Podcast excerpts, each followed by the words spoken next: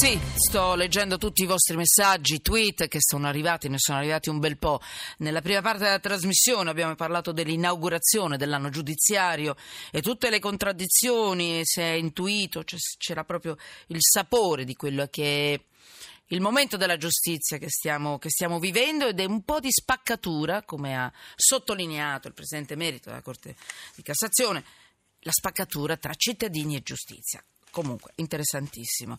Mm, e poi abbiamo parlato, abbiamo messo sotto inchiesta, il, chiaramente cercando di capire cosa dicono le, i regolamenti, la legge, prendendo spunto da quella notizia di, di quel senatore che non riesce a dimettersi. Non pensate che ci sia un'affezione nei suoi confronti e ti voglio tanto bene, ti resta qui, non, non andartene, no, perché c'è tutto un discorso di equilibri anche di voti, quindi di, di potere, di un voto solo anche a volte di essere dirimente, determinante per far passare una legge o meno al Senato. Quindi voi pensate che cosa c'è dietro, ma molto interessante perché così abbiamo scoperto e capito anche i meccanismi, anche dei regolamenti all'interno del Senato. Ne abbiamo parlato di questo e anche dell'anno giudiziario col professor Pasquino, con eh, con il giornalista che oggi ha fatto un'inchiesta interessantissima sul Fatto Quotidiano per quanto riguarda le, le, mancate dimissioni da senatore di Giuseppe Vaciano, questo è il suo, numero, il suo nome, proprio col giornalista che oggi ha fatto un'inchiesta sul Fatto Quotidiano. E adesso entriamo. Vi ricordo che siamo in diretta con le immagini, tutto quello che succede, avrete visto la redazione che viene, mi parla, fa le immagini in diretta su Twitter e su Periscope.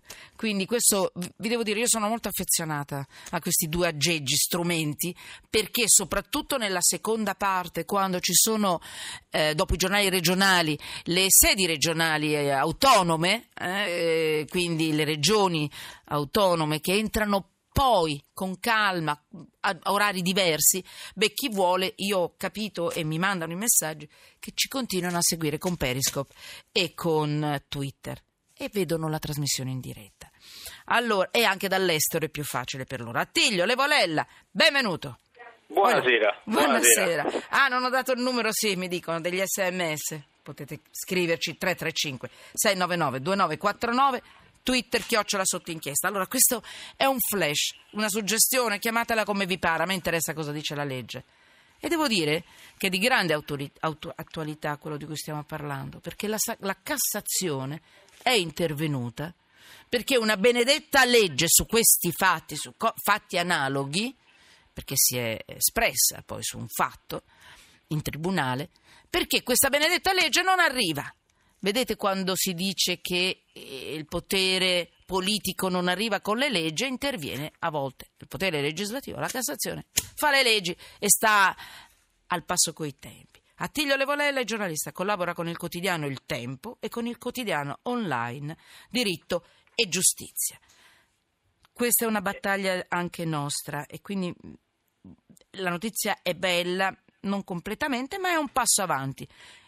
Piccola, il figlio adottivo può cercare la madre e conoscerla e riconoscerla e farsi conoscere. Attilio, dimmi tutto cosa è successo alla Cassazione, che cosa ha sancito, è un piccolo grande diritto. Vai.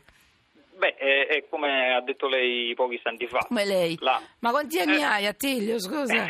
38. Eh, allora mica sei un sedicenne, ah, tra giornalisti bene, ci si dà del tu, eh, ma perché io sono vecchierella, ma insomma... No, assolutamente. Eh, allora, ma ci si dà del tu, scusa, okay. Attilio. Allora, è, è esattamente come hai detto tu pochi istanti fa, perché eh, è la Cassazione che è intervenuta a porre rimedio a un, uh, un evidente uh, buco normativo. Vai. Uh, la Corte Costituzionale nel 2013 aveva detto che era il, illegittimo un pezzo di norma in cui sostanzialmente si, eh, non si dava la possibilità a un figlio adottivo di cercare sostanzialmente di contattare la, la propria madre naturale. O il padre. Per, o il padre, esatto, il genitore naturale. E però la Corte Costituzionale aveva detto, visto e considerato che manca questa possibilità, è necessario che sia fatta una legge ad hoc, affidando quindi il compito al, al legislatore, al Parlamento. Sono passati tre anni abbondanti e quella legge non è mai stata fatta e siccome la questione si è riproposta in diversi casi e in diversi tribunali in tutta Italia, è intervenuta la Cassazione, dicendo sostanzialmente che a prescindere dalla realizzazione o meno della legge, il figlio adottivo ha la possibilità di chiedere al giudice di interpellare sostanzialmente il proprio genitore naturale, eh, in questo caso specifico la madre, che ha scelto di rimanere nell'anonimato e, e, chiedere sostanzialmente tramite il giudice di poter avere un contatto diretto col proprio genitore, quindi conoscerla, conoscere le proprie origini e la propria storia familiare. Sostanzialmente la Cassazione dice il Parlamento non provvede perché il Parlamento Noi... avrebbe dovuto fare, approvare una legge apposita su questo, perché la legge al momento dice che la madre o il padre che ha, fatto, ha lasciato, abbandonato il proprio esatto. figlio, che poi è stato adottato, beh, hanno diritto a non essere mai più recuperati, ritrovati. Ecco.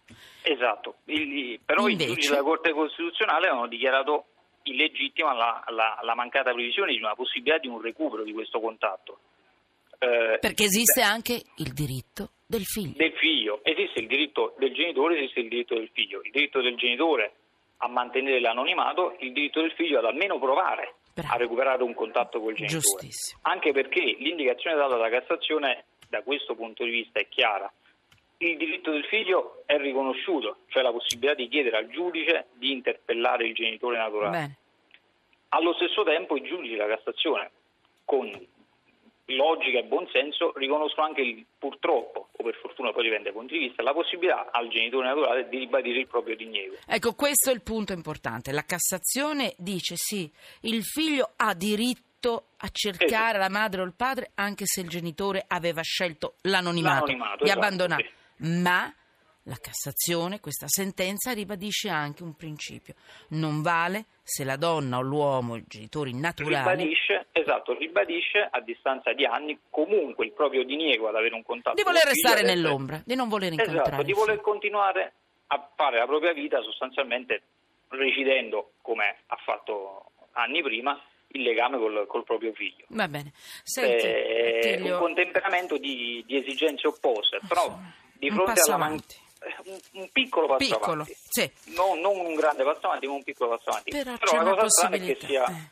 che sia dovuto intervenire la Cassazione e non certo. il Parlamento come, come, era immaginabile. Attilio Levolella, grazie. Io ci tenevo tantissimo a questa. Adesso devo correre su altre due notizie. Parleremo okay. di calcio e mafia, parleremo di rapporto di transparency su, su tutto ciò che è corruzione. Ma questa notizia, voi pensate? E mi piacerebbe sapere cosa ne pensate voi. Adesso leggo qualche messaggio se voi foste stati abbandonati e avete questa ossessione di voler rivedere, vedere per la prima volta, capire chi è vostra madre, perché vi ha abbandonati, magari dopo anni ha cambiato idea, si può ricostruire un rapporto, per carità.